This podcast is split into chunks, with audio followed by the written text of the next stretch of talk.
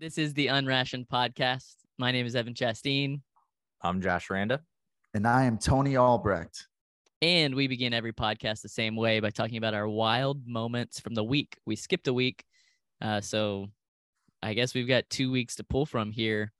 Which one of you would like to start with a wild moment? Me? Josh wants to. Yeah, he Okay. had some pretty wild moments. Yeah, I'm trying to think. I feel like I've had quite a few over the last uh, two weeks.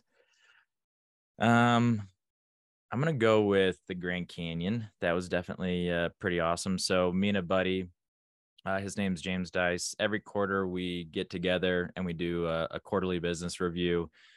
So we kind of unpack everything that's going on within our companies, and we normally do um, like a, a little adventure. And so this time he came down to Arizona because I was already down there. We went up to the Grand Canyon and we uh we hiked down into the canyon down to Phantom Ranch. So it was like eight miles, dropped about five thousand feet, hung out there and then came back up. But I think just we watched this like eight minute video at the uh at the visitor center.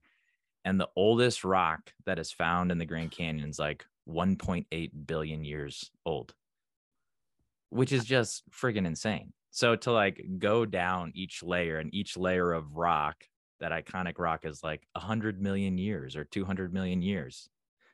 It just blows my mind.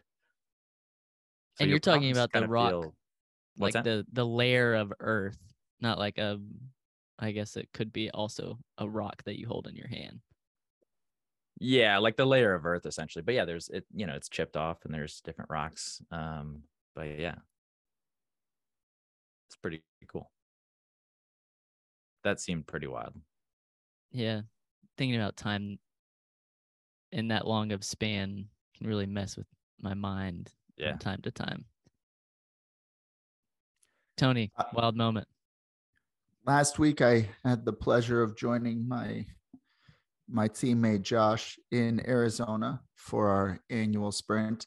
Um, and I'm going to bring up when we went out for a little hike, uh, Josh's idea, the the middle of the afternoon. And you know you've picked a perfect time for a hike in the desert when you show up to the to the place just outside Phoenix and there are no cars in the parking lot on like a perfect day because it's like 105 degrees out. Um, and just we we did about four miles. There were six of us, I think, and uh, it was it was intense. Beautiful trail. You get kind of up into the hills a little bit. 20 foot tall cacti and whatnot. Uh, and it was my first time in a number of years out in that kind of heat and the impact it has on you is is a reminder that where it's like you get up on the hill and you can still see phoenix out there um, but you are out there in in in that heat with that sun uh, in a way that was decidedly uncivilized you know, where very quickly your uh, your focus and turns to how you're doing, how your body's feeling, how much water you're getting, how much water other people are getting, how other people are feeling. Mhm. Uh, and, and you're watching the heat take its toll on different people in different ways. And we were just out there for, I mean, I think it was about two hours. Yeah. Um, but it was, yeah, it, it was int- an intense reminder of the p- power of nature. Evan, how about you? Cut down some tree limbs in my backyard. I'm more and more finding my wild moments had to do with just being outside in my yard. And a couple of them were high, and my focus was very was very focused because they were dangerous tree limbs. I, there were a couple times I I was wondering if I was uh be I, I should have just called somebody to to get them. So after we cut down the tree limbs, we also did a fire to burn them all. And that was really it was like a it was a spontaneous fire. So we didn't plan to burn the brush pile at that time. Uh my wife and I, but we we did. And there was something about lighting a fire spontaneously that felt wild. uh, because it is so close to our house and it was in a pine straw area. So we had the hose out and we're wetting the Hmm. ground and somebody always was manning the hose. Like it, you, we had to be very focused uh, to do to do that in a safe way. Uh, arguably safe, I guess. Somebody could still say that it maybe wasn't, but I felt prepared and spontaneous at the same time. Whenever that happens, it's a really cool feeling to know what to do, but also not having a plan. So let's get to the episode. I picked up this book. If you're on YouTube, you can see it. It's called On the Threshold of Transformation Daily Meditations for Men. It's by Richard Rohr, who's been uh, an incredibly impactful influence in my life, uh, kind of introducing me to, I think, one of the concepts that he introduces with this book, which is um, myth- mythologizing our lives uh, as men. And he uh, borrows heavily from Joseph Campbell, it seems, with the hero's journey. But I wanted to read a couple things from the, just the introduction to this book because it seems to touch on several of our episodes uh, up to this point. So I'm going to read a couple things and then let's riff on them. This is how he starts like part one, beginning of part one. If we don't learn to mythologize our lives, inevitably we pathologize them. Go. Rock and roll. Uh, Evan, you and I were talking about how I've started blowing through the power of myth, which is Joseph Campbell's um, a series of TV shows he did with Bill Moyers in like I think it was in the 80s. Uh, and mythology isn't something I spend a whole lot of time thinking about. Uh, and it's got me thinking about it. and I think what you're what you're or that line if we don't mythologize our lives we pathologize them is that, that's actually the line. Um it's got me thinking about that differently that one thing that campbell says in there is that we actually always do have a mythology that our- our mythology is simply the story framework through which we view the world and historically we've had you know going way back uh, it, it seemed like because our understanding as a species of the world around us and how things work and, and physics and astro- astrology and and um, you know all those sorts of astrology i meant astronomy didn't I? Astronomy, yeah, yeah. yeah I Astrology. I being did more not mean astrology. uh, that people made up stories to provide meaning and structure, you know, psychological structure. Um, and see that now that we have learned so much so quickly as a species, a lot of those old stories don't fit the the modern time, or at least we feel like they don't. And Can I clarify something? Inter- interrupt you and clarify something. please, yeah, You said they made up stories, and and I don't know that Joseph Campbell would take that perspective in particular. I think these stories came from somewhere, uh, because he's finding the same stories very far apart from one another. So, uh, we have stories within us. I would say, all of us, Mhm. and as uh, maybe many societies began to form as as people group, groups began to structure in some way shape or form. These stories uh, there were certain people who were able to put words and images to these stories in a way that spoke to other people in timeless ways like outside of specific cultural contexts. So that's that's that was just my note of that. We nobody was making them up. I don't think i don't think joseph campbell would take that stance is what i'm saying. Uh, it's it's a worthwhile distinction. And by makeup i simply mean uh, applying images or i you are making up a story like the actual narrative of the thing what campbell does talk about how in in such different places in such different peoples the same basic narratives arise, right? And even a lot of the details remain the same, right? To to your point, and it, yeah, what I'm getting at is simply that um, that the stories are true in a psychological sense or in a, a sense of providing the meaning without you know being actual historical events. And and i want to juxtapose that with where we are today where if if you were to ask somebody uh, you could ask me like what is your mythology today that you go through the world with? I'm inclined to say i don't have one.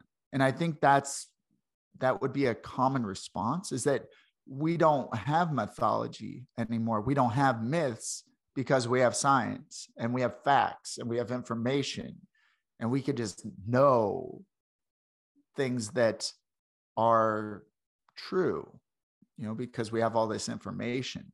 And it it confuses what mythology is since we do have and this is um you know, like sapiens i'm blanking on harari's full name but um but yeah he, one thing he articulates in that book so wonderfully is that our superpower as a species really is our our ability to share uh, you know, our imaginings you know that we're able to concoct uh, shared narratives and shared metaphors and and a mythology that then can allow us to trust one another and cooperate right? and that's really where humanity's power has come from right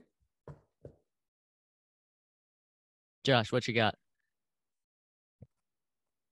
well, first off, I feel like I have to tell you when you said the clarification, I feel like I've talked to a few people that have listened to the podcast and they're like, sometimes the context that Evan brings is just insane, like just like sharpens everything up. So I feel like that was one of those moments where it's like, it's like a really impressive gift. So oh, thank well, you for thank that. You. Um, I don't, the immediate riffing that came to mind was when we were in the Grand Canyon and like thinking about looking at my watch versus looking at the summit of like the Grand Canyon. And so we're like hiking and you know there's all this like literature around like zone 2 and like keeping your heart rate in that area and you can go all day long. And it's like it makes you want to govern yourself to like Tony's point this like science of how we uh, walk through life. And that's kind of like what was popping into my mind in terms of like pathology where we have like this scientific approach to everything as opposed to letting these myths be our compass and guiding us to a spot that you know only we can navigate in life i guess. You know but but relying on the different the different stories the different uh, meanings behind uh, all these things that we hear. So that was the first thing that came to mind. Yeah. Watches gonna, and summits. Yeah. There's there's something to so as you're saying that the science also has a a point where it doesn't know. And it seems as though mythology meets science really neatly there. So i think mm they play very well together and it's like i don't want it to sound like we're pitting science yeah, versus mythology. Uh, they go together quite neatly at a certain point with either at the point where kind of both meet mystery uh, because I I do think proper healthy mythology is always pointing beyond itself, like using symbols to point to something beyond the symbol itself, and science is always pointing towards uh, truth. Then and we're like ever approaching that. It it seems I think I've used this uh, on another episode, but it seems like an science is an asymptote where we're approaching truth via facts but, but it's ever approaching like infinitely. Like we may never be able to actually touch it via the scientific method and that's probably heavily debated as well. Tony what were you going to say? Um, well there's there's the scientific and then there's the technological and and I think those things are slightly different and they're both greatly informing where we're at today. But when I was, as we're riffing here, it's worth articulating what our mythologies look like. And, and the main one that comes to mind for me uh, from our context as Americans is that mythology of the American dream, which has become sort of this conventional path to success. Uh, you know, I think about, I don't think about it as mythology, but it's that hmm. go to school, get good grades, do extracurriculars, you know, get a job, get the better job, get the house, get the family. You know, like that whole trajectory uh, is a myth.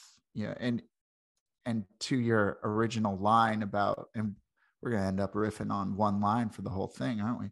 Um, that if we if we lose the mythology, it turns into pathology. Uh, I think that uh, that myth that I certainly have operated with for much of my life gets at the heart of that line. Whereas like that was pathological because that that myth leads one to chase things that don't achieve the desired result. I'd say if mythology is, if the purpose of mythology is to give us some framework for understanding the world, our place in it, meaning, you know, what to pursue to have a, a life well lived. How many books and movies and examples from our own lives do we need to see to see that the American dream, as we understand it, doesn't cut it on on those bigger questions? Like so many of us can follow that that myth and achieve it. You know, like we we do. I, I countering your point of the the asymptotic nature of science. Uh, the American dream is something where you can achieve it, and so many of us do. And then you say, "Is this it? Is it?" And it think yeah. it speaks to that that pathological uh, dynamic. Okay, yeah, so the whole intro here before reading any of day one was about the inner journey. And and as it seems as though as men we get very caught up in the outer journey. So mm-hmm. what i propose is that somebody could actually live the outer journey of the american dream and also have a very deep and rich inner journey.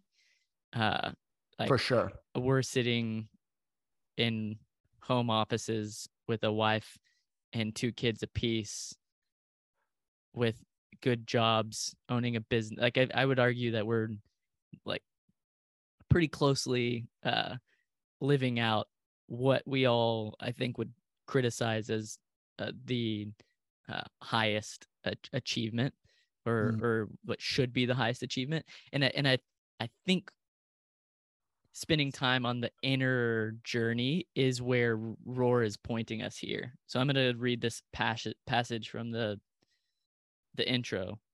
After 20 years of working with men on retreats and rites of passage, in spiritual direction, and even in prison, it has sadly become clear to me how trapped the typical Western male feels.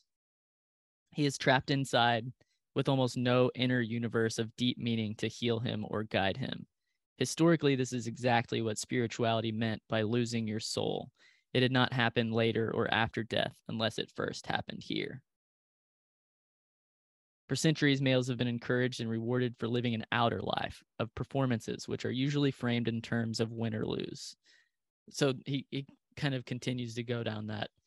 And so the distinction I think you're drawing, Tony, is that there's this inner journey that sometimes mirrors the outer journey, and mythology is meant to take us inside as much as it is to take us outside. Josh, do you have any thoughts? Yes, but I'm still formulating them. Great, great. Okay, can I'll, i read? Go, go I'll, ahead, Tony. Yeah, I was just gonna say that that's fantastic, and and the the problem with the American Dream mythology is not the thing itself, right? It is that thing you're referring to that when we put that up on the pedestal as the ideal, that that is the thing worth pursuing, and we ignore the internal spiritual journey, then we get to we can achieve that external thing, at which point we realize that we forgot to bring along the most essential piece of ourselves, which is that spiritual component. And then, and then only then do we uh, take ourselves on the the internal journey. So yeah. The word that keeps coming to mind is disordered or ordered. Like right, so our outer journey can either be ordered or disordered with our inner journey. And to your point, like I feel very fortunate on the path that I'm currently on. I love my life. But there's times where I have a really like I'm trying to pinpoint moments where I have an inner tension with my outer journey and trying to like really distill down when those conflicts are. And it is when you're seeking to be elevated, not to see, but rather to be seen. It's those times where you're, you know, you're like, yeah, this this isn't in harmony with what I'm trying to pursue. Um, and almost aligning my internal behaviors or internal thoughts with this external facing approach. So yeah, that that passage is it it hits home in that that balancing act that nurturing of the outer journey and like bringing it in to make sure it's aligned and ordered to you know what we're pursuing as a human being inside. I'm going to read part of day one which is titled the male journey. I, I think it touches on much of of what we're trying to talk about here at some point, a man needs to embark on a risky journey. It's a necessary adventure that takes him into uncertainty, and it almost always involves some difficulty or failure. On this journey, the man learns to trust God more than he trusts a sense of right and wrong or his own sense of self worth. We find this story arc in countless myths, fairy tales, and legends. A man leaves the comfort of his own home only to return and rediscover home and as T.S. Eliot wrote, know it for the first time. We tend to take refuge in the static world of ideas and opinions, and we look for meaning in jobs and careers. Often we mistake the roles we play for authentic living, but eventually a man begins to sense that something is missing. He may experience this call to awareness as a beckoning whisper, a powerful dream, or a sudden and stark life change but no matter how it shows up, it needs to be heeded. And then the question he leaves with this, maybe I mean, the, maybe day one, uh, is this podcast? Do I feel a vague call to something more, and I'm am I willing to pay attention? And I remember very specific times in my life, and I'm going to take this question seriously at this time in my life as well. I don't think it ends but they were uh, crucial times in my life where I did feel called to something more, even if it was a vague call to something more. Like doing all the things that I was supposed to do led me to a place that I questioned. And there was a, a inner tension, to use your words, Josh, that felt like a call to something more. And I think awakening i think there's a reason this is day one awakening to that call or acknowledging that feeling as something that's real and okay within us that doesn't need to be immediately solved or there's not a game to win by answering that question. It's it, it does seem like a journey that needs to be embarked on. That to me I, I would use these words to describe what we're doing with with Wilds and the Woods it's true that we never arrive.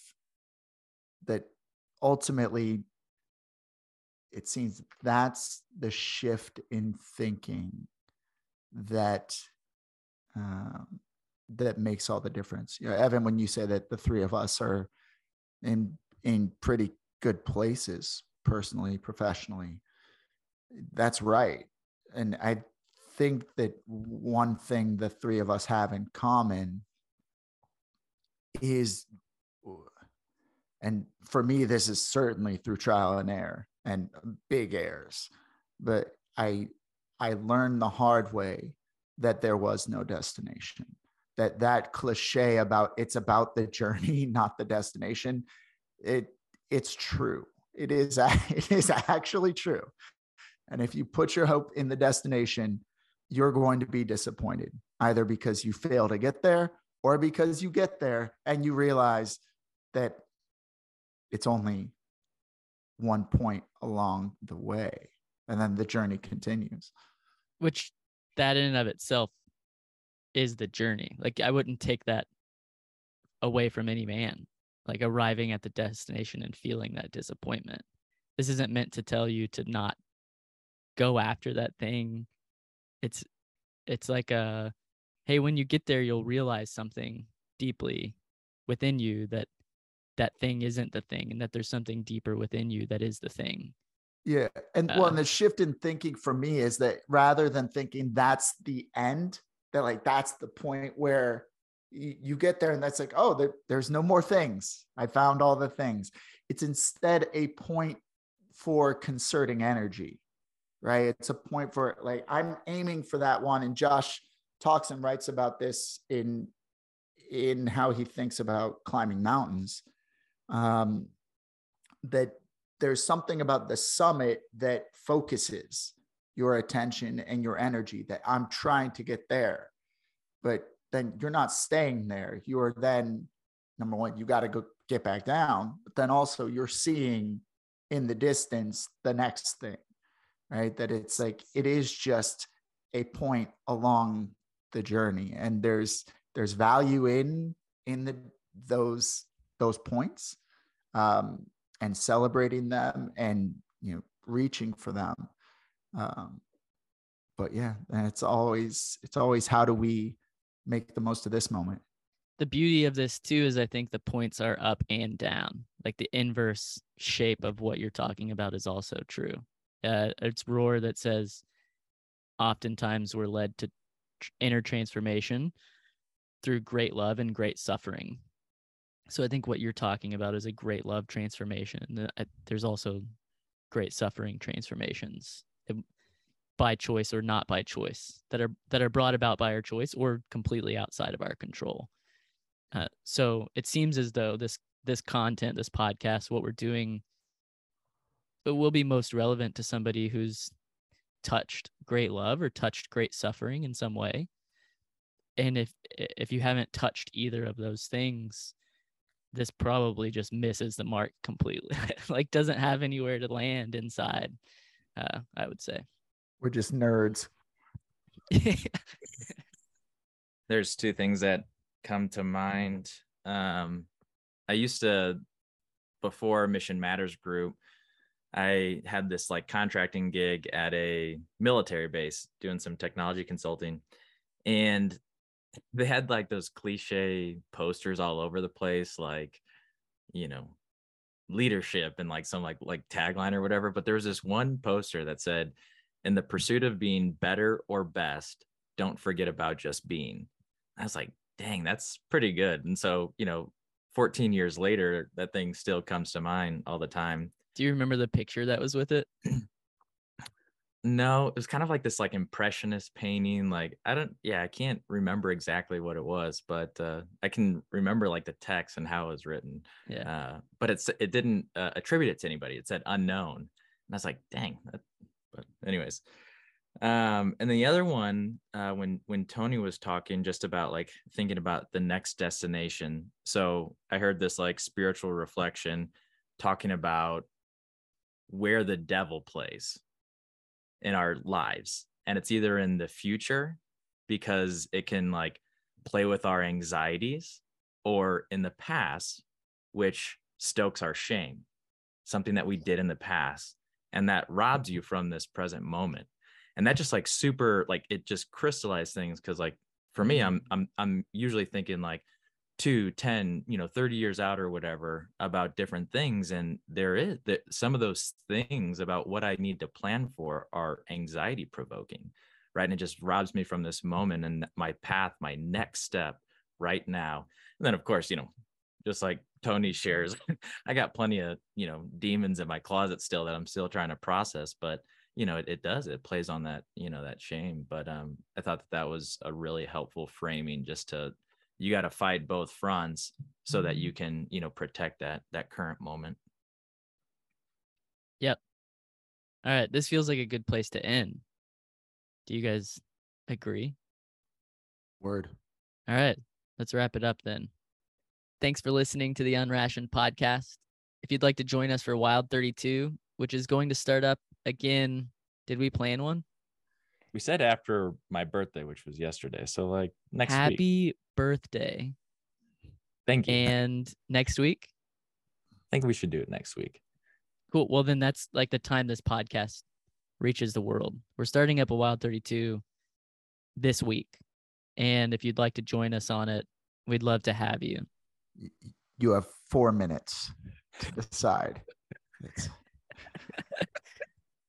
Um, yeah, wildsandthewoods.com. We're also on YouTube now. If you're listening to this, uh, go to YouTube, search Wilds and the Woods.